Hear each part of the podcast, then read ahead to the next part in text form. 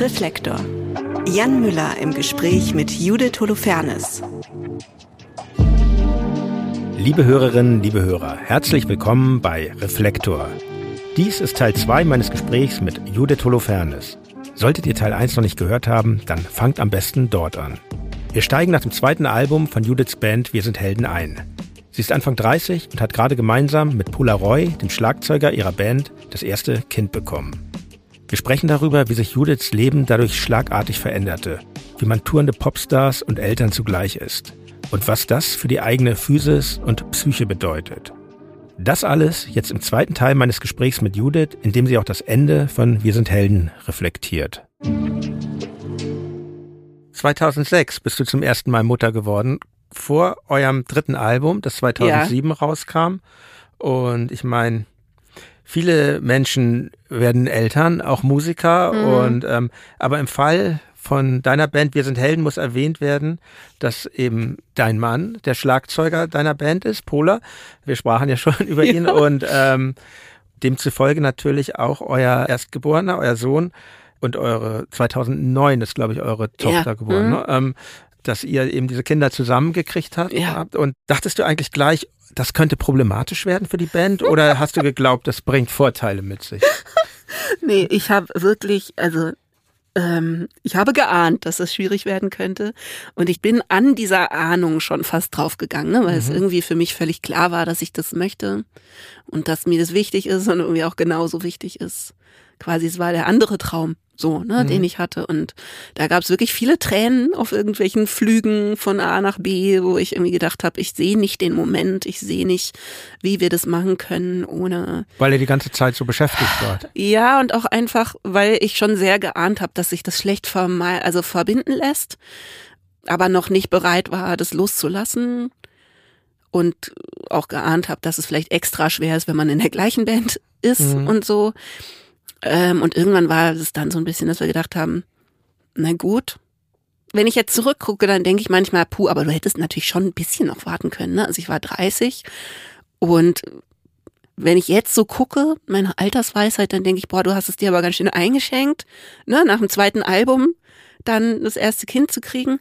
Aber ich weiß noch, und ich glaube, damit hatte ich vielleicht sogar recht, dass ich irgendwie so dachte, wenn sich das irgendwie verbinden lässt, dann jetzt. Mhm. Und irgendwie geahnt habe, wenn ich es später machen würde, dann würde es mich ganz raushauen. Verstehe ich und den Gedanken. Ja. So, ne? Mhm. Und irgendwie halt sehr daran gehangen habe, bis hin zum Krampfen, so, ne? Also bis mit weißen Knöcheln quasi an der Idee festgehalten habe, dass das beides geht. Mhm. Weil ich einfach nicht bereit war, diese Band loszulassen. In deinem Buch thematisierst du das ja auch, wie schwierig es war für euch, das Leben als aktive Band und als zugleich Eltern unter einen Hut zu bringen. Und was ich mal sagen möchte, ich finde das total schön, da zu lesen, wie viel Mühe ihr euch ähm, in dieser Zeit, dieser sehr erfolgreichen Band, euch gegeben habt, den Bedürfnissen eurer Kinder hm. dann auch gerecht zu werden, weil genau, man oft sehen Leute das ja auch anders und ordnen mhm die Kinder ihrer Karriere sehr unter, so würde ich das mal sagen. Und ähm, Na, oder halt ihre Frauen, ne? Also in den allermeisten Fällen. Oder das. Wo, also natürlich. ich habe das dann später total oft gehört, dass Leute gesagt haben, aber es funktioniert doch immer wieder, bis ihnen eingefallen ist, dass sie von den Vätern reden. Mhm. So, ne? Ja, aber, ja, dann, aber und die dann eine, Frau, ist, eine Partnerin hatten, die zu Hause geblieben das, das natürlich, ist. Da gebe ich dir recht. Das ist natürlich also, das Klassische in der patriarchalen Gesellschaft, aber mhm. in so einer modernen, neoliberalen ja. Gesellschaft, in der wir auch sind, äh, ja. habe ich auch schon erlebt, dass auch einfach, äh, dass auch Frauen einfach äh, die Familie der Karriere sehr unterordnen. Also das mhm. gibt's auch, finde ich. Und ähm, und ihr habt das halt anders gemacht. Das finde ich ähm, fand ich schön, das zu lesen. Ja. Aber ich hatte auch einen anderen Gedanken und äh, es äh, ist gar nicht so der Gedanke, warum habt ihr nicht länger Pause gemacht, sondern warum habt ihr nicht, weil weil du schreibst viel, so wie beschwerend das war im, im mhm. Nightliner. Ich kenne jetzt das ja. Tourleben sehr gut und ähm, Gut, ich habe auch Kinder, aber wie gesagt, meine, ich, meine ja. Frau spielt nicht äh, mit mir in der gleichen Band und ja. spielt, ist überhaupt keine Musikerin und da mhm. habe ich das habe ich natürlich, wir können das anders Andere aufteilen. Möglichkeiten, sich ja, abzusprechen. Genau, das hatten wir dann ja später genau, auch. Ja, hm. ja. Aber ich dachte mir so, ihr wart jetzt ja nicht auf Welttournee so, ne? Ja. Das Territorium ist ja ganz ähnlich wie bei uns, sehr abgesteckt. Ja. Warum habt ihr nicht eigentlich, du schreibst ja viel, wie, ne, wie es in den Nightlinern und dann hat es da geknallt. Warum habt ihr es nicht eigentlich so gemacht? Es ist wirklich eine Frage. Das ja. kein, will ich da überhaupt nicht äh, sagen, so hätte man es machen müssen. Aber warum seid ihr nicht einfach mit dem Zug gefahren? Ja. Habt Soundcheck, irgendwelche Backliner machen lassen und äh, seid dann erste Klasse Familienabteil im Zug von Ort zu Ort gefahren. Ja. Wir haben das alles tausendfach durchüberlegt ja. und wir haben es auch ausprobiert. Wir sind mhm. teilweise mhm. auch mit dem Zug gefahren mhm. zu einzelnen Sachen mhm. und das es war so viel schlimmer. Ja, okay. ja, es war schrecklich.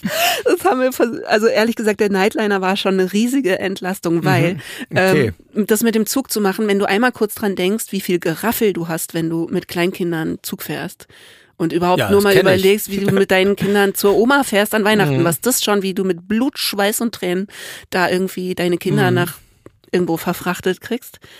Und dann waren wir auch noch natürlich in einer Situation, wo wir auf dem Bahnsteig erkannt wurden und dann gerne im falschen Moment irgendwie in einen Junggesellenabschied reingelaufen sind. Ja, okay, das ist mit unseren beiden Kindern, mit so völlig würdelos beladenen äh, Kinderwegen, weißt du, so gestapelt mit mhm. Kürbisgläschen und Windeln. Also ja. es war wirklich, es hatte hohen komödiantischen Wert. Mhm. Aber wir waren wirklich fix und fertig, bis wir ankamen. Und da hatte dann das mit dem Nightliner also zumindest in der Fantasie, den Reiz, mhm. dass man halt einmal da rein zieht mhm. und dann bis zum Ende der Tour nicht mehr auszieht. Und es ist schon eine Erleichterung. Es kommt halt nur dann dazu, dass es so wahnsinnig schwierig ist, diesen Bus irgendwie kindgerecht äh, auszubauen und vor allem dann noch zu schlafen. Also das Schlafproblem ist. Mhm.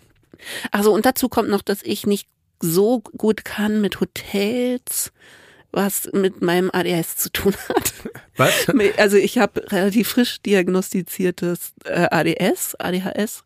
Und das erklärt mir jetzt, wo ich es weiß, warum ich nicht so gut klarkomme mit Hotels, weil tatsächlich das Risiko, alles im Hotel zu vergessen, mhm. deutlich höher ist. Und wenn du es nur im Tourbus vergessen hast, du halt hin und her laufen kannst. Und das Ganze multipliziert sich ja mit Kleinkindern. Also einfach dieses mhm. ganze Geraffel immer in ein Hotel und dann wieder raus und so, das finde ich viel, viel stressiger. Ja, ich verstehe das schon, ja. Das ist natürlich klar, wenn man das da im Nightliner hat. Aber ja, ich habe lange Probleme mit Nightlinern gehabt. Jetzt, wir sind sehr lang gar nicht in Nightlinern gefahren, ah, ja? sondern immer mit Vans und ähm, dann ja. im Hotel. Aber jetzt, Magst jetzt mache ich. Ich mag's jetzt, ja. Aber es geht ja. immer noch ein tiefer Riss durch unsere Band. Ja, wie also 50-50 ja, oder? Ja. Ich fahre eigentlich, ehrlich gesagt, total gerne Nightliner. Vielleicht muss man es auch nochmal manchen Hörerinnen und Hörern erklären. Das sind halt die Busse. Die Nachtbusse, die, wo man so drin schlafen kann. In so Kojen. Genau. Das sind so zwei oder drei übereinander. Man steigt nach irgendwann nach dem Konzert ein. Ja. Und schläft da. Also nachdem man finde heftig daran, gefeiert hat. Ja, genau. Und das Schönste ist natürlich die Lounge. Also man hat vorne und oder hinten eine mhm. Lounge, wo man nach einem Konzert dann eben noch zusammensitzt und Bongo spielt zu Musikaufnahmen zum Beispiel. Oder? Bongo? Nee, das machen wir nicht. Der arme Busfahrer, den ja, muss man ja auch denken. Nee, wir hatten solche. Ja. Oder Tanzpartys macht oder äh, Musikspiele spielt oder was haben wir letztes Mal? Haben wir Wayne's World geguckt. Aber auf jeden Fall, ich bin immer total gerne mhm. Bus gefahren und tatsächlich diese Einfachheit, die gefällt mir auch total. Mhm. Und auch mit den Kindern war das teilweise sehr lustig und auch, es war auch übrigens ich, die da dran total hing. Mhm weil ich so eine romantische Vorstellung davon hatte. Ich wollte das total, ne? ich fand ja. das total, habe immer an Paul McCartney und Linda gedacht, wie sie mit ihrem Bus. Und es ist einfach körperlich hm. sehr hart und ich habe auch ein bisschen meine Konstitution überschätzt, was ein Wunder war, weil ich schon vorher immer krank war. Ja.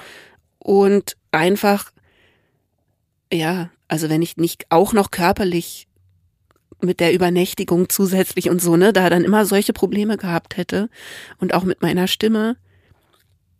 Also ich war neulich mal mit Amanda Palmer einfach so als Freundin mit auf Tour und mhm. musste nichts und dann fand ich das super. Mhm. Das würde ich andauernd machen. Perfektes Partykonzept.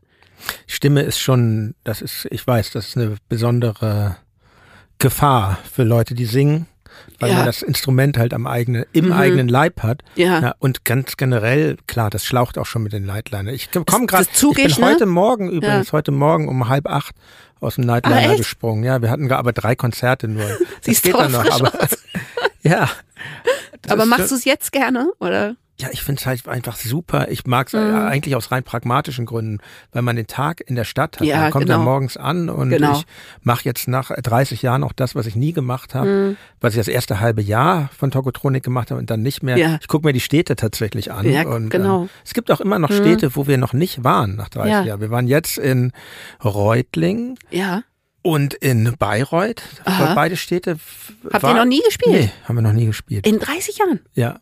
Und jetzt, Würde man denken, dass ihr überall nee, vorbeigekommen sein nee. müsste. Aber jetzt, jetzt holen wir das nach. Und das stimmt, das macht nämlich total Spaß, ne? Und äh, der Bus fährt halt über Nacht und dann steht man vor der Halle und wacht mhm. auf und orientiert sich, ne? Also um das ja. mal so zu beschreiben, dann guckt man, ob die Halle schon auf ist. Wenn man aber Kinder dabei hat, ist es dann sieben und da ist man auch schon seit anderthalb Stunden wach.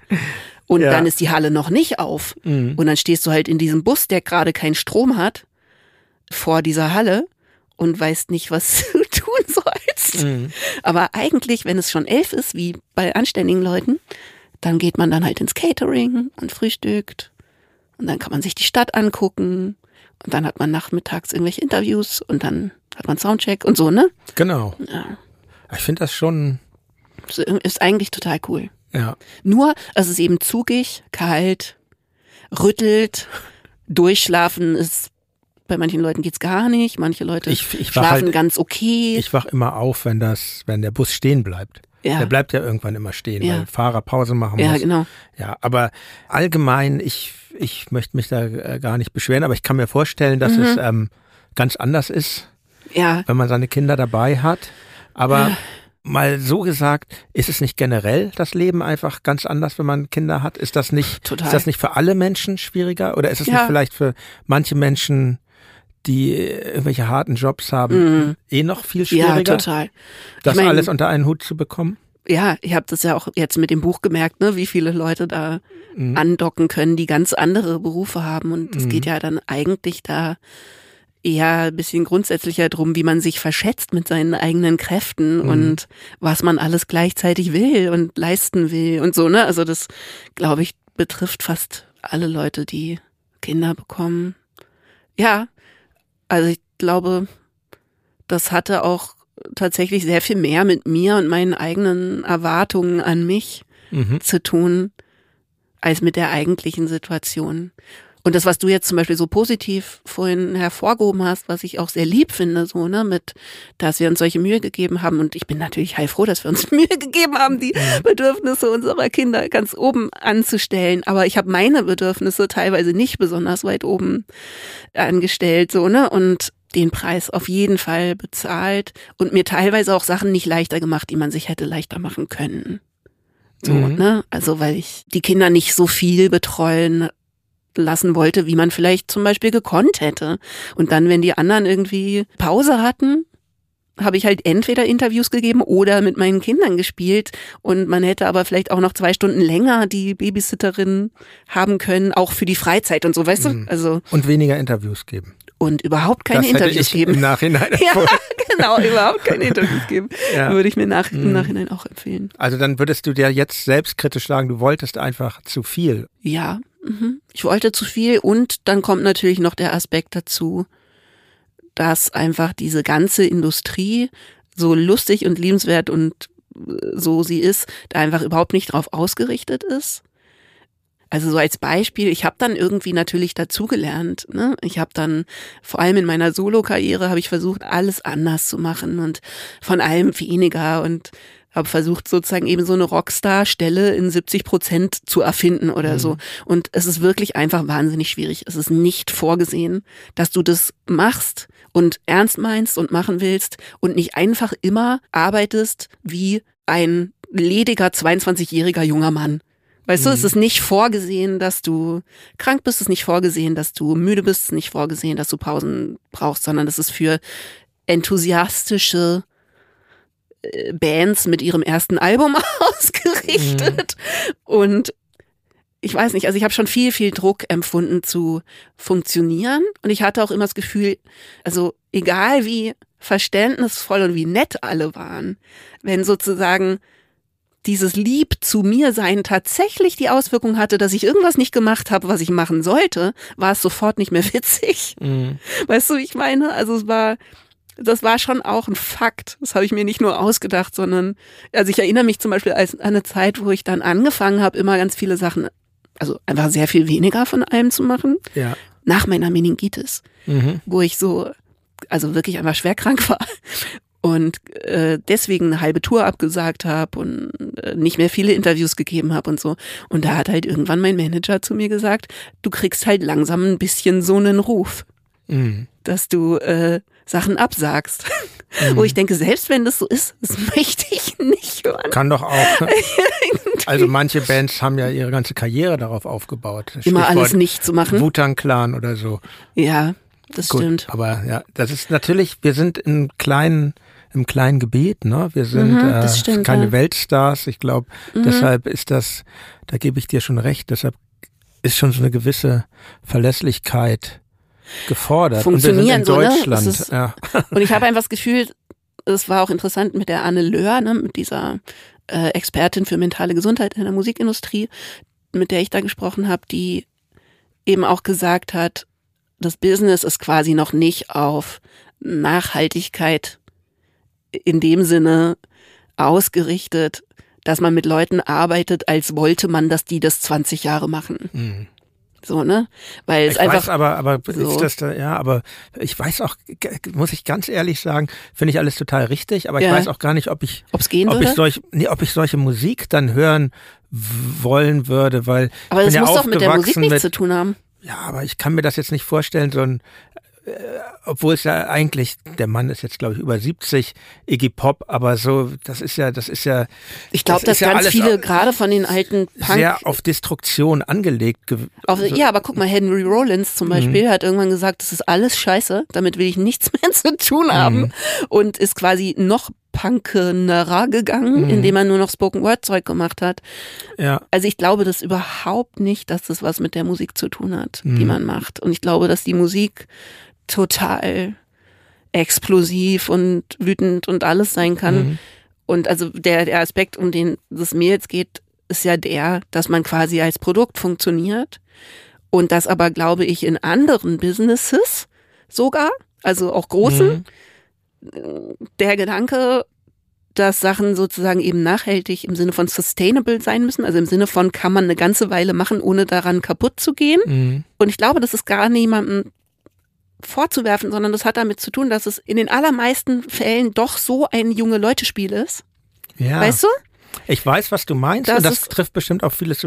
Ich ja. habe auch so das Problem, dass ich so ganz andere Erfahrungen gemacht habe, weil ja. uns hat das klar, es gibt auch belastende Phasen ja. und so, aber ich erlebe das so anders, weil ich erlebe das dann so und dann hat man wieder so Ruhephasen mhm. und ähm, mich brachte das teilweise auch an die Grenzen, gerade ja. als ich dann eine Familie gegründet habe und so. Ja. Und, und ich bin auch nicht Sänger in der Band, das ist, glaube ich, auch einfach nochmal anders so. Aber ist natürlich ich habe, glaube ich, das Glück mit meiner Band ja. gehabt, dass wir das, weil wir auch nie so, wir hatten nie diesen kommerziellen Erfolg, den jetzt wir sind Helden hatten, aber dafür machen wir es schon sehr lange und ähm, Element of Crime zum Beispiel, ja. Also ich will überhaupt nicht mhm. sagen, dass es das nicht gibt, mhm. weißt du? Und es mhm. gibt es auch oft. Ja gibt auch Leute, die das sehr gut anstellen. Also ich mhm. halte das überhaupt nicht für unmöglich.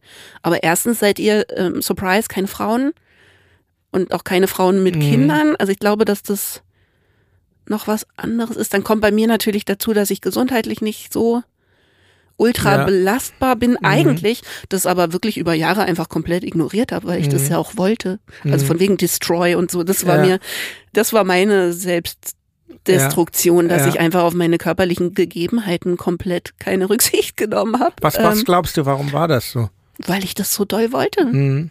Mhm. Und weil ich gelernt hatte, das zu maskieren, mhm. weil mir das peinlich war, so ein Pflänzchen zu sein. Also es, mir war mir schon als Teenager peinlich, wenn ich Asthmaanfälle hatte, habe ich die kaschiert.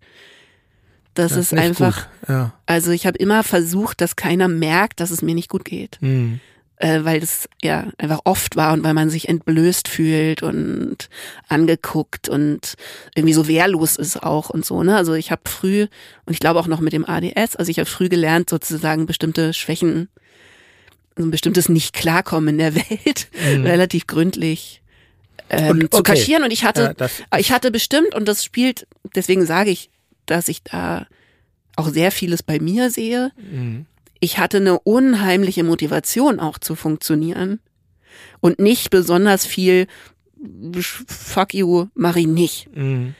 Was in Wirklichkeit, glaube ich, möglich gewesen wäre. Also ich habe jetzt auch nicht viel, weil es so verschoben an Grenzen, sondern habe definitiv auch Leuten ihre Wünsche von den Lippen abgelesen und Verstehe, aber mhm. dann kommen wir nochmal zum Inhaltlichen. Wenn ich jetzt nämlich einfach nochmal aufs dritte Album ja. komme, was dann mhm. nach der Geburt eures ersten Kindes erschienen ist. Ne? Ja. Bin ich richtig? Ja, genau. Mhm. Und genau. So und so oder Sound so? Ich so weiß so. nicht. Schon so und so. genau ne? die Frage haben wir uns damals gestellt, ob das so eine gute Idee ist mit dem Titel. Wenn ich mir dann den Opener anhöre, Ode an die Arbeit, ähm, das ist ein sehr ungewöhnliches Stück. Das, wenn wir bei Verweigerung sind. Ja, ne? Mag ich das, immer noch sehr. Das klingt eigentlich fast schon wie so ein späteres Stück der goldenen Zitronen. Und das dann in so einen Song von Max Golds Foyer des Saar mündet. Das freut also, mich sehr, was ja, du sagst, ja. Wie, wie fand denn die Plattenfirma diesen Opener? Also die Plattenfirma war generell erleichtert, dass nicht alle Songs so waren, weil okay. nämlich äh, Jean-Michel Tourette bei einem Treffen mit Frau Prada, also mit der neuen Chefin der EMI, mhm. die uns nicht kannte und unseren Humor nicht kannte, gesagt hatte, dass wir beim dritten Album nur noch ähm, zwölf Minuten Stücke drauf machen wollen würden. Insofern ähm, hat die mit Schlimmerem, glaube ich, gerechnet. Aber ja, nö. Irgendwie so, ich meine, waren ja genug Songs drauf. Ja. Die irgendwie. Aber es ist schon eine Ansage, mit so, mit ja. so etwas anzufangen. Natürlich. Ich finde, ich habe auch ein großes Herz für die äh, harte Ansage, also für die mhm. Ansage als Opener. Das ist einfach was, was mir Spaß macht. Ja. So. Macht ja auch ein Album stärker, finde ich. Also finde ich eine gute Entscheidung. Richtig erschreckt bin ich, als ich mir jetzt in diesen Tagen nochmal ähm, den Titel Der Krieg kommt schneller zurück, als du denkst, hm. angehört habe. Da heißt es, der Krieg kommt schneller zurück, als du denkst. Wie weit ist weit genug weg? Wie weit ist weg? Na warte, wie weit ist weit genug weg? Zehn Finger breit auf der Karte. Ja, kommt ziemlich genau hin. Ne? Ja, ja. Und ohne zu katastrophisieren kann man ja, so meine ich, sagen, wir leben jetzt heute in schlechteren Zeiten, als dass wir uns das vor einigen Jahren hätten vorstellen können. Ja. Die Klimakrise, eine erschreckend populär werdende, sich immer weiter radikalisierende rechtsextreme Partei in all unseren Parlamenten und eben dieser Krieg in ja. Europa. Wie gehst du mit dieser Situation um? Es, es, es klingt jetzt vielleicht ein bisschen rabiat, aber hemmt dich das in deinem künstlerischen Tun oder treibt es dich an? Das ist eine gute Frage. Also ich habe mir so ein bisschen halb aus Überzeugung, halb aus seelischer Verfassung angewöhnt, wirklich eigentlich ausschließlich konstruktiven Journalismus äh, zu mir zu nehmen. Wo findest du den? Äh, äh, Krautreporter und Perspective Daily. Äh, hauptsächlich. So. Also nicht in den öffentlich-rechtlichen Medien. Ich lese auch immer mal die Zeit und die Süddeutsche zwischendurch, aber eigentlich hauptsächlich tatsächlich Krautreporter und Perspective Daily. Mhm. Und bei mir ist das immer ein feines Gleichgewicht, weil also ich habe einfach eine Tendenz zur Schwermut. So, ne? Ich muss mhm. aufpassen mit Welt. Ich kann Welt nicht gut filtern, so. Das ja. heißt, und gleichzeitig ähm, finde ich es natürlich wichtig. Und ich versuche mich sehr auf das Positive auszurichten, was passiert. Und da muss ich dann wieder sagen, dass es mich zum Beispiel total freut, dass eben diese ganzen Gedanken, die ich mir immer gemacht habe über, sagen wir mal, Medien, was ja zu der Zeit, wo ich diese Songs geschrieben habe, ein komplett anderes Thema war. Ich hatte mhm. kein Handy. Mhm. mhm. Oder ich hatte, glaube ich, mein erstes Handy, als ich Guten Tag geschrieben habe. Und ähm, dass diese Themen so viel also sie haben sich natürlich auch gräuslich zugespitzt, aber dass so viel mehr darüber geredet wird, ermutigt mich dass, ähm, weiß ich nicht, junge Feministinnen ermutigen mich. Dann weiß ich noch, als unsere ersten Alben rauskamen, wurde ich immer gefragt, wie ich zu der generellen Zahnlosigkeit meiner Generation stehe, so, ne? Und ja, äh, ja, ich erinnere diesen mich, Verdruss so. und Mhm. bla bla bla Die und so, ne? Ja. Und ich immer gesagt habe, wart mal ab. So, da kommt noch was. Und ich das zum Beispiel überhaupt nicht leiden kann, wenn so Generationen so abgetan werden, ne? so wie das jetzt dann mit Gen Z oder Millennials ja auch wieder so ist, dass man sagt, wenn ich dann zum Beispiel lese, das war glaube ich sogar in der Zeit, irgendwie immer diese überraschten Überschriften darüber, dass diese Generation irgendwie Freundschaften wichtiger findet als Arbeit. Dann denke ich, ja, ist doch gut, wusste ich doch. So, ne? Und also ich auch das Gefühl habe, dass da ganz gute Sachen passieren, dass eben immer mehr auch sehr junge Leute merken, dass ja irgendwie so diese Lebensentwürfe, ne, mit alles aufschieben und Arbeit, Arbeit, Arbeit äh, und dann Freizeit, Freizeit, Freizeit und dann tot umfallen, sich dem verweigern und also ich finde, es passieren auch ganz, ganz spannende Sachen und dass wir jetzt zu wenige junge Aktivisten hätten, kann man irgendwie auch nicht wirklich sagen und so, weißt du? Mhm. Daran halte ich mich so ein bisschen fest. Aber ja, ist gruselig. Also ja, ist gruselig. Ja, aber es ist schön, dass du diese Aspekte ansprichst, weil natürlich das, die Katastrophenszenarien immer lauter sind als Ja. das, was sich positiv bewegt. Aber Und das glaube ich nämlich, das schützt mich auch, weil das sozusagen von Anfang an eigentlich mein Kernthema war. Also, ne, ich habe ja eben auch dann eben Kommunikation und Medien und so Sachen studiert und mich hat immer von Anfang an in meinen Songs das am meisten interessiert. mhm. Also so Narrative, Bad News, Entertainment und so.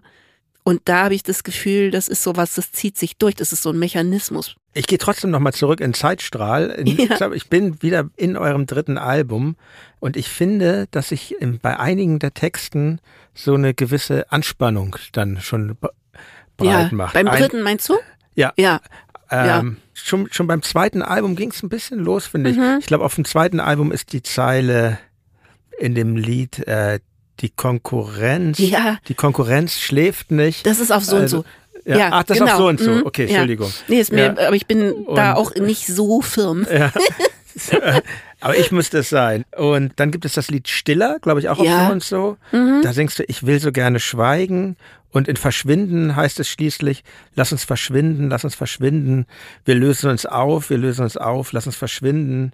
Wir lösen uns auf, da kommt keiner drauf. Ja, Hattest du vielleicht damals schon den unbewussten oder vielleicht sogar Ja. bewussten Wunsch, Schluss zu machen? Ja. Wir sind Helden? absolut. Okay. Auf jeden Fall. Also der Song war quasi äh, ein Hilferuf und eine Ankündigung.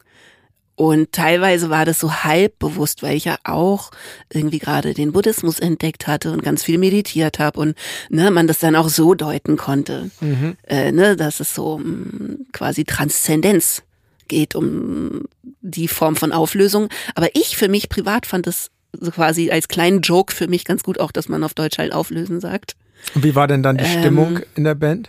weiß ich nicht, haben die, glaube ich, auf den Buddhismus geschoben. nee, ich meine, das Ding bei mir war halt auch immer von wegen Maskieren, dass ich eben immer sehr gut funktioniert habe, auch wenn ich eigentlich, also bis ich gar nicht mehr funktioniert habe. Und ich war auch immer, und ich weiß gar nicht, ob man das nachvollziehen kann, aber ich glaube, viele Leute sind so, ich kann ganz schön gut drauf sein, until I'm not. Mhm. So, also nicht nur eben funktionieren, sondern ja, und dann hatte ich ja auch ein ganz, ganz kleines Baby, weißt du, und war eh so ein bisschen auch da rausgezogener als sonst bei den Ja. anderen Alben und so sehr. Aber ich kann mich wirklich noch erinnern, so, ich kann das jetzt nicht Ja. genau auf dem Album festlegen, aber das muss, glaube ich, so drittes oder viertes Album gewesen sein. Aha. Ich kann mich an Interviews erinnern, wo ich dachte, dass du, du hast irgendwie ein Bedürfnis nach Ruhe und Ja, da ist irgendwas nicht in total. Ordnung, dachte ich. Mhm. Und auf dem vierten Album gibt's ja die schöne erste Single Alles. Ähm, da drückst du im Text die Sehnsucht aus, dass dir alles erlaubt sei und in Bring mich nach Hause, einem, einer anderen Single heißt es dann, ich bin schon zu lange hier draußen, komm und trag mich, frag nicht wieder, wohin ich will, nach Hause, ich bin schon zu weit draußen, komm und trag mich, schlag mich nieder, ich bin nicht stillgelegt. Und dann im letzten Titel des Albums, das heißt nichts, was wir tun könnten, heißt es, es gibt nichts, was wir tun könnten, außer uns auszuruhen. Ist eigentlich das ganze Album Bring mich nach Hause Zeugnis einer Erschöpfung? Absolut. Ja, ja, total.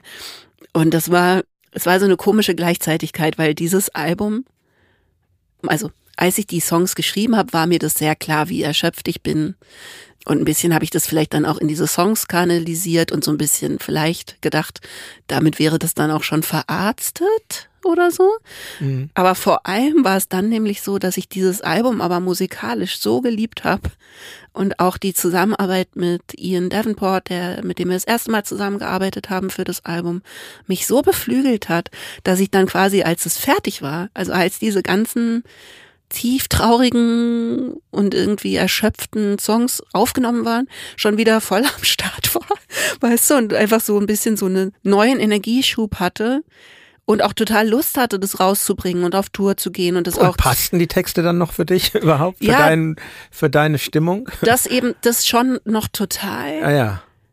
Weil da ja auch eine große Freude drin sein kann. Ja. So, ne? Und außerdem mhm. haben wir ja auch Konzerte gespielt, wo wir alle Songs man mischt. Kennst ja, ja, ne? Man ja, mischt ja, also ja. es waren dann ja keine sehr melancholischen Konzerte, die wir gespielt haben und so. Ja. Das hat irgendwie gut gepasst. Und gleichzeitig habe ich mich aber eben auch grandios verschätzt. Und dann sind wir quasi so losgesprintet, wie man halt so lossprintet. Und ich habe wirklich innerhalb ganz kurzer Zeit gemerkt, dass das ein Fehler war und dass diese Erschöpfung eben real ist. Mhm. Und dass ich eigentlich überhaupt nicht klarkomme und dass ich wirklich ja eigentlich in einer Erschöpfungsdepression bin. Und man, ich weiß noch irgendwie. Man merkt sowas oft zu spät, ne? Ja, also das war mhm. deutlich zu spät, ne? Also, also mhm. ich habe wirklich irgendwie wirklich so Auslöschungsfantasien eigentlich nur noch gehabt, dass ich einfach dachte, ich will mich auflösen. Mhm. Ebenso, ne? Ich will tiefe schwarze Nacht hinter meinen Liedern. Ich will, ja, genau, der Song hat das eigentlich leider ziemlich gut getroffen. Und ich wollte das aber natürlich mal wieder. Weißt du, ich wollte viel. Ich wollte das dann auch machen. Ich wollte nicht mein Lieblingsbaby da, mein neues sterben lassen, mhm. sozusagen, ne? Und einfach irgendwie so äh, nicht nach Hause tragen selber. Genau, das äh, ging dann relativ spiralig abwärts und dann gab es eben so einen Moment, wo Pola dann auch irgendwie meinte, so du, so Songs kannst du nur einmal schreiben. So, das mache ich nicht mit. Mhm. Weißt du? So, so Songs kannst du schreiben, aber, aber dann ist, muss auch irgendwas passieren. Das ist ja aber ganz gut, wenn man ja. da vielleicht den Partner in der Band hat. Ja, genau. Und dann ist noch genau. etwas Wichtigeres zwischen zwei Bandmitgliedern gibt, als ja. jetzt die Karriere der Band, oder? Absolut, genau. Das war natürlich, mhm.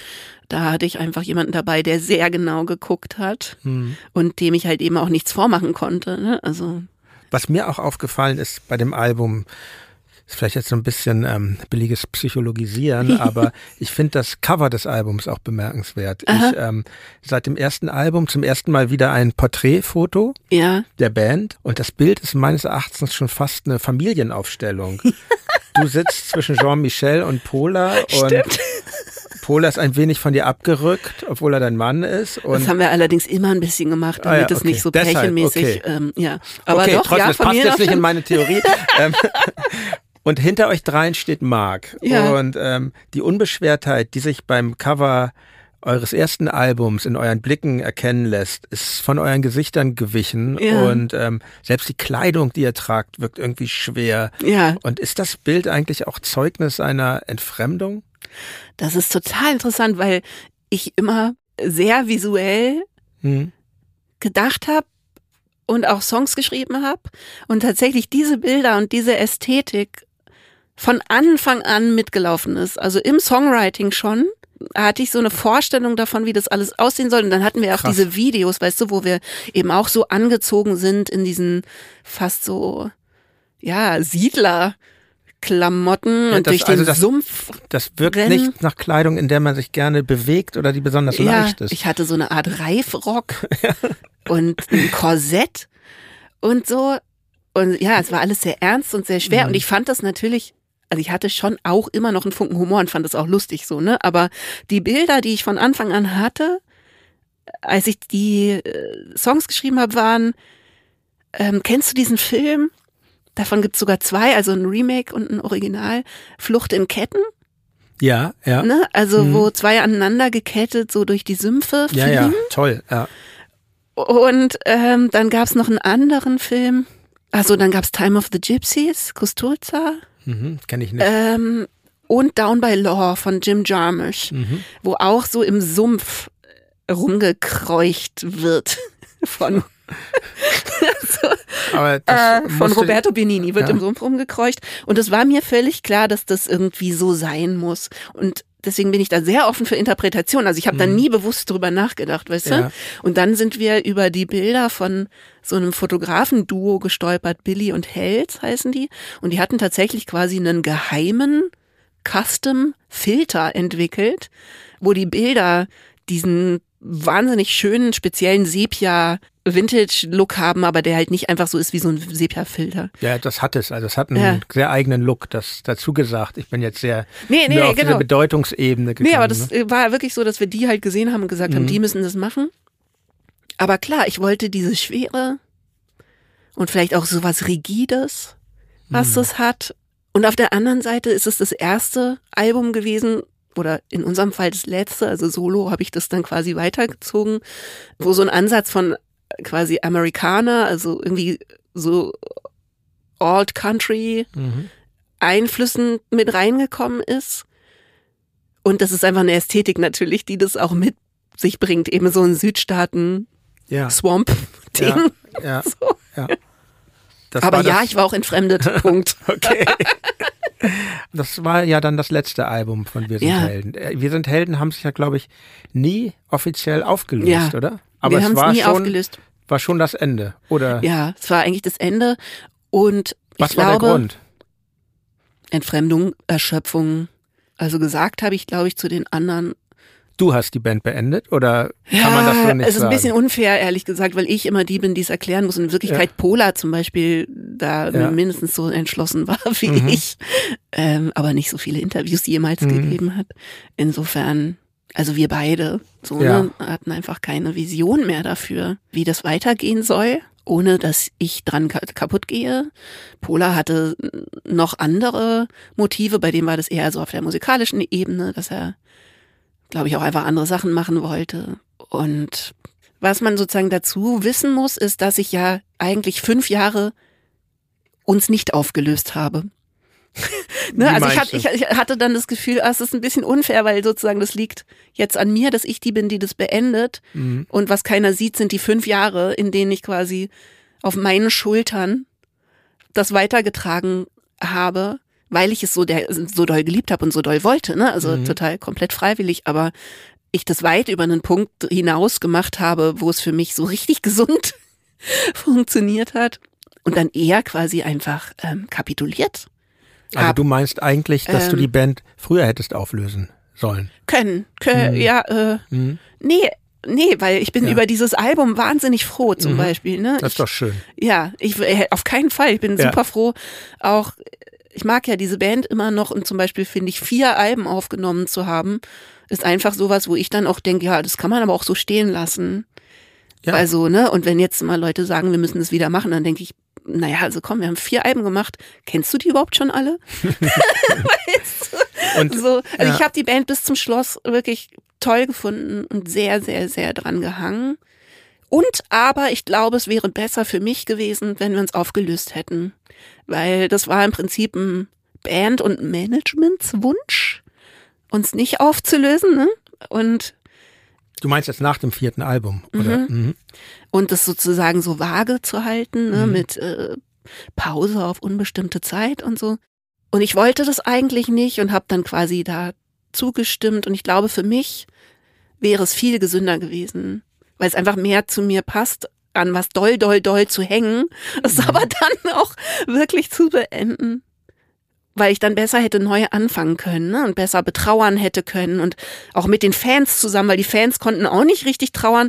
Irgendwann hat einer unter einen Beitrag geschrieben, das ist so, als hättet ihr uns vor Lidl im Auto sitzen lassen und vergessen, das Fenster runter zu kurbeln. Weißt das du? Ist, ja, und ich ja. habe das gelesen und dachte, ja, hm. ja, finde ich auch. Ich ja. sitze auch in dem Auto. Wir haben jetzt festgestellt, es gab eine Erschöpfung und mhm. ich finde, du schilderst in deinem Buch sehr eindrucksvoll, wie du dich aber nach dem Ende von Wir sind Helden direkt in die Arbeit von deinem ersten Soloalbum gestürzt hast. Ja, und, also fast ähm, direkt. Ich glaube, ein Jahr oder so habe ich mhm. mir schon gegeben. Okay, okay. Ein halbes. Ein ja. leichtes Schwert mhm. hieß das. Und ähm, in dem Buch, das finde ich wirklich schönes Kapitel, weil äh, obwohl es eigentlich nicht schön ist, was du da schilderst, aber es ist sehr erhellend. Du beschreibst, wie das Soloalbum, das erste, nicht die Befreiung dir bringt, die du dir erhofft hast. Ja. Ähm, ganz schleichend gerätst du wieder in die Zwänge des Musikbusiness, ja. die du eigentlich nicht mehr wolltest. Mhm. VÖ-Termine wurden verschoben nach vorne, glaube ich. Ne? Acht Wochen nach vorne. Ja, äh, Pressebilder mussten plötzlich viel zu schnell her. Es wurde ein Song, Liebe Teil 2, jetzt erst recht, als Single ausgewählt, den ich übrigens ganz schön finde. Finde den aber, auch schön. Aber den du eigentlich, ich finde, ein humorvolles und treffendes Lied über Elternschaft. Also mhm. Eltern können das sehr gut nachvollziehen, ja. ich auch. Aber das hatte natürlich dann zur Folge, dass die Presse sich auf dich als Popstar und Mutter fokussierte. Ja. Und ich meine, also, Pechmarie gibt es die Zeile, ja. dein T-Shirt riecht nach Traurigkeit und Windeln. Also fühltest du dich einfach falsch wahrgenommen dann? Ja. Also Pechmarie war ja der andere Song, wo es um Elternschaft, mhm. Mutterschaft ging. Da waren ja aber noch zehn andere Songs drauf. Und eigentlich mein wichtigstes Gefühl zu dem Album war, eine größere Scheißdraufigkeit und äh, was sehr Befreites und auch Kratzbürstiges und weniger Poliertes und mehr Indie und das war wirklich absurd, weil das auch am Anfang sozusagen gab es so einen kleinen Moment, wo das wahrgenommen wurde als die ersten Albumkritiken mhm. kamen und so, ne, da war ich total glücklich. Ah, ja, das ist auch dem, kommt auch in dem Buch oh, sehr gut rüber. Das war so Das finde ich ganz, finde ich ganz schön übrigens. Das ist so für mich als selber Musikmachender diese verschiedenen Phasen äh, des, des Promomachens. So erst kommen ja. dann die die oh. Kenner von den Musikmagazinen und dann wird's breiter und so und dann wird's ganz anders und das ist äh, ja schön geschildert. Gut ja, beobachtet. lustig. Ach, das ist cool, dass man ja. das auch, wenn man es kennt, so ja. äh, ja, und eben diese erste Phase, die war so toll. Mhm. Und dann war ich so hoffnungsvoll, weißt du, und hatte so ein Gefühl von, ja, jetzt habe ich das gemacht, was ich machen wollte. Und habe irgendwie auch so meinen neuen Claim gesteckt oder so und hatte halt das Gefühl, dass genau das, also die musikalischen Referenzen, natürlich bei Musikjournalisten total gut angekommen sind, weil es so mhm. eklektisch und bisschen abseitiger war und war so ganz happy. und, und dann kam eben diese Single und dann ging, es hat Wochen gedauert, bis einfach es um nichts anderes mehr ging, als um die Tatsache, dass ich mich vermehrt hatte. Und das war total schade, weil ich das auch ein schönes Thema fand. Also es war so zwiespältig. Ich habe dann auch so ein bisschen quasi widerwillig die Rolle angenommen und gedacht, naja gut, ist ja irgendwie auch ehrenhaft, wenn da mal jemand ehrlich drüber redet und ohne mhm ne, irgendwie so diesen Nimbus, der da sonst drumrum ist und gut, dann mache ich das halt.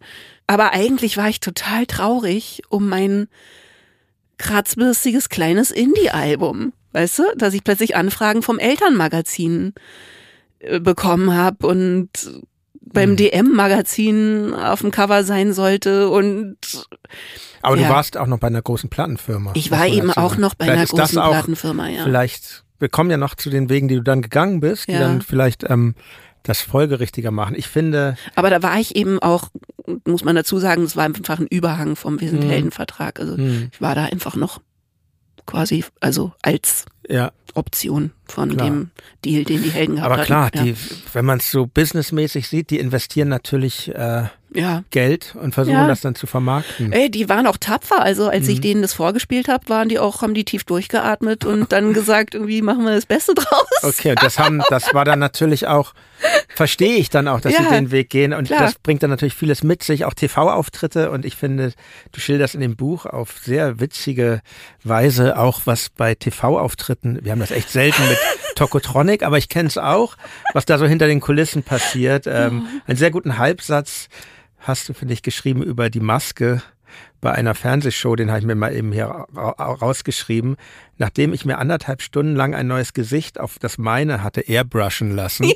Und also es ist ja wirklich Wahnsinn, was da, was man da so an Zeit investiert. Also und dann das ist auch wieder so ein Männer, Männer-Frauen-Ding ja. so. Das ist natürlich, das wir müssen da als Männer weniger über uns ergehen lassen, so und ähm, aber trotzdem auch. Und ich kam dann, als als ich das las über diese Fernsehauftritte, wie ist denn das eigentlich? Du warst ja auch noch mit Band unterwegs, aber trotzdem warst du dann ja Solokünstlerin. Ja. Und als Band ist man ja immer so Teil einer Gang. Man, ja, man kommt irgendwo rein, mhm. auch in so ein blödes Fernsehstudio und nimmt dann den Raum irgendwie in Besitz. Und Absolut. Das ja. ist, glaube ich, Es hilft ist total. Ist, ist es schwieriger, als Solo-Künstlerin unterwegs total. zu sein? Total. Und ich habe das total unterschätzt. Und ich glaube, ich konnte mir auch am Anfang nicht eingestehen, wie sehr mir das gefehlt hat, weil ich ja, weißt du, auch so Neuanfangen und Selbstermächtigung und was man dann mhm. so möchte, ne? Und dann zu merken, boah, es ist hart, es ist hart, es ist hart. Das ist echt schwer. Und da habe ich nicht so damit gerechnet, glaube ich, diesen Schutz der Gruppe irgendwie aufzugeben. Und ich habe dann natürlich eine ganz tolle Liveband gehabt und das war auch sehr innig und sehr schön und da waren dann auch mal Frauen dabei und es war auf eine ganz andere Art als mit den Helden auch total schön und wir hatten auf Tour total viel Spaß. Aber in dem Fernsehstudio war halt nur ich. Mhm. Ne? Also ich war dann, ich musste dann immer wegfahren und irgendwelche Interviews geben und die anderen haben halt Frisbee gespielt. so. ja. Und es ist äh, definitiv was anderes. Glaube ich. Ja. Ich mache jetzt nochmal eine kleine Cover-Analyse zu deinem ersten Soloalbum. Das hat mich, fand ich nämlich auch wieder sehr interessant. Ähm, ich finde das irgendwie total aussagekräftig, das Cover. Äh, das ist ja so ein Collagen-Cover, ist für die Hörerinnen und Hörer. Du reitest auf einen feuerspeienden Drachen ja. und du bist eigentlich recht klein im Bild. Der Drache ist riesig. Ich dachte mir irgendwie, der Drache ist das Musikbusiness, das Feuerspein ist die Promo und dieses Tier, das da unten angreift, das ist die Presse die dir ans Bein pinkeln will. Und, und du sitzt da oben mit deiner Gitarre und, und so ein Drache ist natürlich auch schwer zu kontrollieren. Und dass du jetzt auch noch deine Gitarre in der Hand hast, da, das macht das Drachenreiten auch bestimmt nicht einfacher. Nee. Glaubst du, das ist eine zulässige Interpretation? das ist Covers? eine sehr schöne Interpretation. Also auch dieses Cover war eine ganz klare Eingebung. Also ich weiß nicht, ich rufe dann immer meinen Verleger an oder ja. und sage, du, also auf dem Cover möchte ich auf so einem Tier reiten das war irgendwie sehr assoziativ. Lass mal kurz überlegen. Also ein bisschen abstrakter kann man es vielleicht deuten, aber auf jeden Fall hatte es eben was mit, ja, vielleicht was Ungezähmtes, mühsam beherrschen. Aber nicht mühsam, nee, eigentlich ganz happy. Ich sitze ja da mhm. ganz happy ja, drauf. Stimmt. Das so, habe ich ne? unterschlagen. Ähm, ich bin da ja sehr entspannt auf diesem Viech, aber so was Ungezähmtes, Monströses, Interessant. interessant. Sehr interessant. Ja, auf jeden Fall lief es. Ähm, also wie gesagt, ich kann wirklich nur den Hörerinnen und Hörern empfehlen, das im Buch nachzulesen, ja. wie du immer weiter in dieses Fahrwasser gerätst, wo du eigentlich raus wolltest. Und das änderte sich dann aber schon mit deinem zweiten Soloalbum Ich bin das Chaos im Jahr 2017. Das Album erschien dann auf deinem eigenen Label und ich finde, die Songs klingen als hättest du dich von diesem kommerziellen Erwartungsballast auch befreit. Es gibt den wirklich sehr freshen Uptempo-Song Analogpunk und trotzdem heißt es noch, ich bin das Chaos, heißt es, ich bin das Chaos, mein Stern explodiert in tausend Teile und ich räume keine wieder auf und im Video zu der letzte Optimist liegst du dann nur noch am Boden. Ja. 2017 wurdest du dann auch krank, mehrfach mhm. gleich. Du leidest ja eh schon seit jeher an Allergien. Dann kam ein Zervikalsyndrom hinzu und außerdem die erwähnte lange nicht erkannte Meningitis, das sind wirklich für alle Leute, die nicht so medizinisch bewandert sind, eine sehr gefährliche Erkrankung ist. Und Hirnhautentzündung. Genau. genau. Du hast sie glücklicherweise überstanden. Und noch heute leidest du an einer Stimmstörung. Ist das ja. richtig, wenn ich mhm. das so mhm. sage? Und ja, aber fühlst du dich mittlerweile auf dem Weg der Besserung? Ja, total. Abgesehen davon, dass ich jetzt gerade in meinen Tagebüchern eben nachlesen kann, dass ich einfach auch als Kind und als Teenager eben, also ich habe das so mitgebracht. Ne? Das mhm. war im Pop-Business mittelgut aufgehoben, aber ist nicht so, als wäre das erst da entstanden. Ich war einfach keine besonders robuste Natur mhm. körperlich jemals. Und da denke ich dann jetzt auch wieder, also es hat auch so was ganz Versöhnliches, wenn ich das jetzt lese in diesen Kindheitstagebüchern, weil ich denke, boah, dafür bist du aber echt weit gekommen. So, ne? Also dann ja. auch denke und auch irgendwie Respekt hab vor der Anfang 20-jährigen Judith oder so, weißt du, was ich einfach denke, du hast es einfach alles trotzdem gemacht. Also das ist natürlich auch hart, so, ne? Mhm. Und, und ich habe Preis dafür gezahlt und so. Aber ich habe auch meinen Traum verwirklicht, obwohl wirklich wenige Leute in meinem Umfeld als Teenager gedacht hätten, dass ich das machen könnte oder sollte. so. Wirklich? Also klar, das ist einfach ein Berufsweg, wo der ein oder andere nette Mensch in deiner Verwandtschaft auch mal besorgt drauf guckt. Mhm. So, ne? Also jetzt nicht nur wegen der Gesundheit. Du gehst ja in deinem Buch dann auch ganz offen damit um, dass dein kommerzieller Erfolg kleiner ja. wurde. Und ja. ähm, also kein Wunder, oder? ja. Ja, man weiß ja nie, wie es, aber, ja, aber mir gefällt stimmt. auch gut, ja. was du über dein Publikum schreibst. Du bezeichnest sie ganz bewusst als Fans, aber du reflektierst diesen Begriff als, ist ja immer so eine Sache, ich sag mal mhm. so in, in Musikkreisen, wo, wo du und auch ich bin, so eher so aus der Indie-Szene kommen, da in anderen Bereichen sagen Leute ja völlig, äh, ohne mit der Wimper zu zucken. Sagen sie ne? Fans und äh, wir überlegen uns erstmal, was bedeutet das und du. Was sagt ihr denn? Sagt ihr auch unsere Leute oder wir ich haben. Ich sag ganz gern Fanatiker. Die Fanatiker, genau. und, ähm, und ich finde das gut, wie du diesen Begriff umdeutest, weil du ja auch sagst, man ist ja auch selber Fan und das ist eigentlich ein ziemlich ähnlicher Ansatz, den wir auch haben. Und ähm, ich finde auch schön, wie du die Fans als Luftpumpe fürs Ego bezeichnest, also das auch kritisch siehst. Mhm. Und ähm, dass es das halt sein kann. Ja, ja. ja. Aber dir ist wichtig zu sagen, dass das was Positives für dich ist. Und es gab ja gerade so 90ern auch ganz andere Ansätze, wenn man sich anguckt, wie Kurt Cobain ja, zugrunde gegangen ist. Ja. ist echt super traurig, finde ja. ich. Und, und du hast dann. du meinst, weil da das Bild so war, dass die Fans ihn aufgefressen haben, sozusagen? Ja, ja ich glaube, weil er das selber wirklich geglaubt hat und Aha. das. Äh, ja, ich, ich, kann, mhm. ich kann mich da auch nicht reinversetzen, wenn man so ein Megastar ist. Ich glaube, da. Und halt so labil nicht. auch, ja, ne? Genau. Aber das Aber, sind wir halt gerne mal. Aber du hast dann einen Weg gefunden, um eine neue Bindung zu deinen Fans aufzubauen.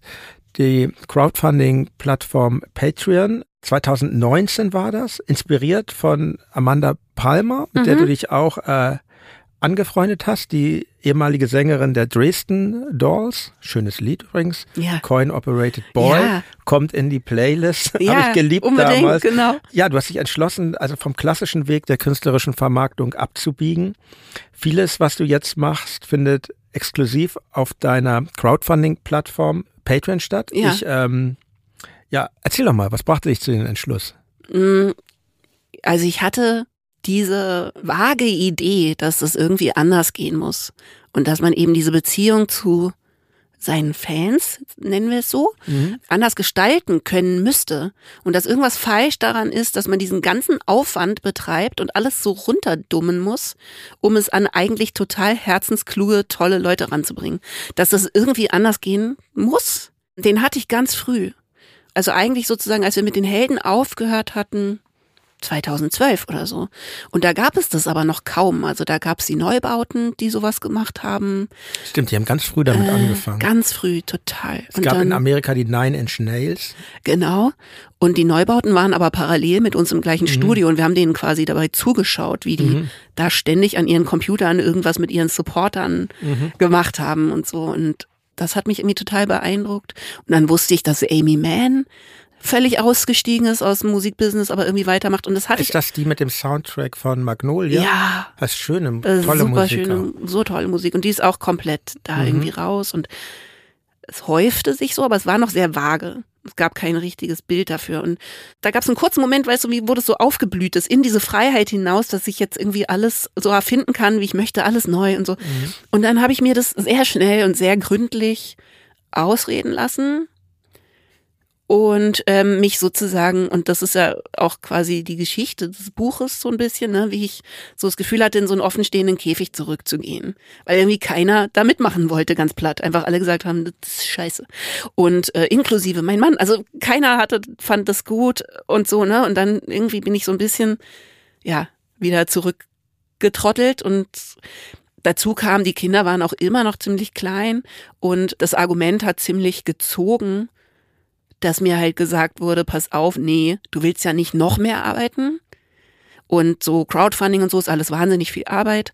Und deswegen möchtest du eine starke Plattenfirma an deiner Seite, die dir möglichst viel abnimmt damit du mhm. eigen nur deine Kunst machen kannst. Ne? Ein bisschen so eine klassische Argumentation gegen, ja, gegen Selbstständigkeit quasi. Ne? Und auch eine valide, total. Also weil das macht auch viel Arbeit. Mhm. Ich wollte das aber total. Und ähm, stattdessen habe ich dann halt dieses erste Soloalbum bei der Sony gemacht. Beim zweiten hatte ich wieder so einen Anfall und dachte, jetzt aber Crowdfunding, alles ganz anders. Hab's mir wieder ausreden lassen. Rückschlüsse auf meinen Charakter sind komplett zulässig. ähm, und habe aber nicht mir gar nicht sozusagen das gar gegen nichts eingetauscht, sondern gegen diesen Gedanken mit dem eigenen Label. Machen wir mit einem eigenen Label. Und es war wirklich ein bisschen so, dass ich dachte, ah, klingt fast wie was, was ich gewollt haben könnte. Okay, dann machen wir halt das. Ja. So. Und aber ich hatte eigentlich immer diesen deutlich radikaleren Impuls, dass ich das Gefühl hatte, nee, wenn ich noch Musik mache, dann muss ich das ganz anders machen. Ich muss wirklich fertig sein mit dem allen. Also ich muss aus diesem Bezugsfeld raus. Das ist ja für mich sozusagen toxisch. Ich kann das nicht mehr machen. Sollen andere Leute gerne machen. So, ne? Es war ein ganz eindeutiger Impuls, den ich mir sehr lange, also wirklich acht Jahre lang oder so, habe ausreden lassen. Mit guten Argumenten. Mhm. Es ist ja immer ein bisschen wie so ein Magic Eye-Ding. Ne? Wenn du aus einem bestimmten Winkel drauf guckst, dann denkst du, ja klar will ich nicht noch mehr arbeiten. Kann ich auch überhaupt nicht und so. Ja, und dann nach dem zweiten Soloalbum und nach der Meningitis und nachdem ich eine Tour absagen musste, weil ich einfach krank war und so, da war dann irgendwie auch klar, dass das jetzt vorbei ist. Und dann habe ich relativ beherzt und ich hatte eben diese Online-Freundschaft mit Amanda schon, also wir hatten uns noch nie getroffen und haben uns aber immer so gegenseitig übers Internet angeflirtet gehabt. Und dann, genau, habe ich sie angeschrieben, haben wir uns kennengelernt und sie hat mich quasi gecoacht. Also sie hat mich wirklich als, weil sie ist so ein bisschen die Königin des Internets, muss man dazu sagen, wenn man sie nicht kennt. Sie ist erstens so eine Indie-Koryphäe und ähm, sehr meinungsstark und sehr sichtbar, auch im Internet und so. Und eine sehr beeindruckende Person. Sie ist aber auch einfach wirklich die Königin des Crowdfundings. Sie hat einen TED-Talk dazu mhm. gehalten und so. Ich habe mir ein paar Sachen ja. angeguckt. Das ist schon, sie macht das mit einer sehr großen Überzeugung, wie ja, man das eigentlich genau. nur von Amerikanern kennt. Ja, genau. Und, ähm, ich, ich kann das gut verstehen mit den Crowdfunding. Ich mache das ja auch, also weniger umfassend Aha. als du, aber es gibt ja hier bei Reflektor auch einen Mitgliederbereich, Club Reflektor. Ich bin bei Steady, das ist eigentlich ja, total vergleichbar. Steady ist einfach, damals, als ich angefangen habe, hatte ich erstens, also ich habe wäre auch beinahe zu Steady gegangen, weil mhm. es eigentlich das gleiche ist und auch große Vorteile hat es bei einer deutschen Firma zu machen und so. Und ich war dann einfach über Amanda Klar. emotional halt da bei Patreon. Ich will da auch überhaupt gebunden. nicht sagen, die Firma ist, ja. ich bin da auch durch meine vorige Firma zugekommen und ja, man kann mich da eben auch unterstützen, wer jetzt wirklich Reflektor total intensiv hört, kriegt er halt zusä zusätzliche Folgen. ja, danke. Und ähm, Genau, macht das und, und es lohnt sich natürlich. Und ich habe mir da auch so ein paar Sachen überlegt. Es gibt, wie das ja so üblich ist, es gibt verschiedene Formen der Mitgliedschaften und verschiedene Stufen. Und ich finde das auch total schön und gut. Mhm. Und es ist einfach, es ist toll, dass das funktioniert, dass Leute ja. wirklich bereit sind, sowas zu geben. Aber zu Anfang dachte ich mir, bevor ich mich dazu entschied, hatte ich schon so Gedanken, ist das nicht eigentlich eine noch viel totalitärere Art der Selbstvermarktung als ein normales künstlerisches Sein? Naja, es ist im Prinzip ja ein Mäzenentum, was mhm. ja eine ältere Form von Künstler Auskommen mhm. ist, ne? Nur, dass man sich halt nicht von einem Kaiser XY mäzenieren lässt, sondern halt Mikromäzenentum. Und das finde ich entlastend, dadurch, dass es halt, also ich habe auch, so wie du wahrscheinlich auch, ne, so verschiedene äh, Stufen, ja. wo man verschieden viel bezahlen kann. Aber irgendwie dadurch, dass man auf der drei Euro beziehungsweise fünf Euro, das kann man sich quasi ausruhen, das ist das gleiche, Stufe im Prinzip schon alles bei mir jetzt gibt, was man, glaube ich, als Fan sich wünschen kann. Mhm. Es gibt ja viele verschiedene Mitgliedschaften da und du hast dir da schöne Sachen ausgedacht, die die Leute bekommen. Ja, schön. Wir verlinken das in den Show Notes und ähm, es macht mir auf jeden Fall immer noch total Spaß. Also es hat sich gut, das ist doch das Wichtigste. Es hat sich sehr bewährt und es ist auch ein bisschen, weil es bei dir wahrscheinlich auch so, ne, dass es ein Lernprozess ist, dass man manchmal auch was anpasst, dass man merkt, äh, das funktioniert irgendwie gar nicht mhm. so für mich ich glaube, im Moment möchte ich was anderes machen. Und im Moment zum Beispiel mache ich ganz viel so kleine Videos, wo ich einfach was über meinen Prozess erkläre. Mhm. Also mini, mini, mini Kreativitätscoaching. Ja. Videos, weil das unkompliziert ist und weil ich dann das fühle, weil ich gerade irgendwas verstanden habe, äh, ne, irgendwas, mhm. denk, ey, das ist echt spannend und probiert das mal aus oder keine Ahnung.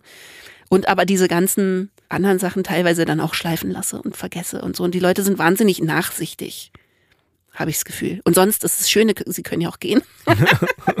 ja, stimmt. Also genau, die Leute entscheiden es. Und ja, ja. wenn es ihnen nicht mehr gefällt, dann sind sie im nächsten Monat wieder raus. Ja. Also, ja. Ja, Vic, ich komme jetzt schon fast zum Schluss. Du hast ja schon eingangs gesagt, womit du dich gerade beschäftigst, mit deinem zweiten Buch. Da darf man gespannt sein. Und ähm, das übrigens natürlich auch wieder meine Patrons zuerst lesen werden, wie auch das letzte. Ach, die kriegen das Ganze äh, vorab zu lesen, digital. Schätze ich, schätze ja. ich mal. Also bei dem letzten Buch, das habe ich quasi live geschrieben. Also das habe ich einfach in Kapiteln hochgestellt. Echt? Das geht, das stelle ich mir aber krass. Bei dem Buch, ich glaube, bei diesem Buch wird es ein bisschen anders sein. Mhm. Aber ich werde auf jeden Fall vorab viele Sachen zeigen. Vielleicht nicht ganz so stringent, weil einfach der Schreibprozess anders mhm. äh, funktioniert und es vielleicht nicht ganz so gut hinhaut. Aber ich fand das eigentlich toll, diesen Schwarm sozusagen als Erstlektorat aber haben. du hast schon auch ein Lektorat dann ja, bei deinem Verlag. dann noch. Ja. Aber der hat sich auch gefreut über das okay. Erstlektorat. Der fand das echt gut. gut. Und ja, natürlich jetzt noch eine wichtige Frage. Wann kommt dann die Wir sind Helden Reunion? Ähm, nicht bis, keine Ahnung, wenn wir alle 60 sind oder so. Keine Ahnung. Es ist immer so schwer darauf zu antworten, ohne dass ja. es schnippisch klingt. Ich wollte eine ganz doofe Frage zum Schluss stellen. Ja. Nein, aber ich will dazu sagen, dass das ja. eine Frage ist, die ich ganz schwer also weil die in Wirklichkeit natürlich oft ohne Augenzwinkern kommt. Ja. Und ich finde die so schwer zu beantworten, weil entweder man klingt schnippisch mhm. oder respektlos einer Band gegenüber, die man sehr mag und die auch zufällig die eigene war. ähm, und die Wahrheit ist halt einfach, ich habe das nicht vor und wir haben das nicht vor. Und ähm, wir haben so viele andere Sachen vor. Aber es gibt, aber es gibt für alle, die sich das wünschen, es gibt Re-Releases jetzt. Ne? Ja, es gibt sehr schöne. Äh, die Box ist leider ausverkauft. Also es gab so eine total schöne Box, haben wir auch viel Arbeit reingesteckt. Ach, die ist schon erschienen? Ja, mhm. die war sehr schnell weg. So mit allen Vinyls in neuen Farben und mit einem Coffee Table Book eben auch und so. Und die ist aber schon alle, glaube ich. Ja, Leute, geht zu Discogs, da kann man alles. Ähm, nee, bekommen. aber es gibt die, diese neufarbigen Vinyls, die total schön sind, in tollen neuen Farben. Ach so, sollen die, die Leute sich einzeln, das doch einzeln kaufen. Das kann man also machen, genau. Neunmal. So ist es. Liebe Judith, vielen Dank für das Gespräch. Danke vielen dir. Dank für deine Zeit und hat mir sehr viel Freude bereitet. Wir machen jetzt hier stumm und dann frage ich dich alles über deine Band. Okay, los geht's. Ja, dies war mein Gespräch mit Judith Holofernes. Ich finde es beeindruckend, wie offen und ehrlich Judith diese Achterbahnfahrt ihrer eigenen Karriere reflektiert und wie sie sich befreit hat und zu der Unabhängigkeit gekommen ist, die sie sich gewünscht hat. Nächste Woche gibt es hier eine Folge Reflektor Select. Dann hört ihr einen Auszug aus meinem Gespräch mit Dirk von Lozo, dem Sänger meiner Band Tokotronic. Mit ihm unterhielt ich mich im Club Reflektor. Anlässlich des 30-jährigen Bestehens der Tokos möchte ich das Gespräch hier nun nochmal in Auszügen für alle teilen. Vielen Dank fürs Zuhören bis hierher. Euer Jan Müller.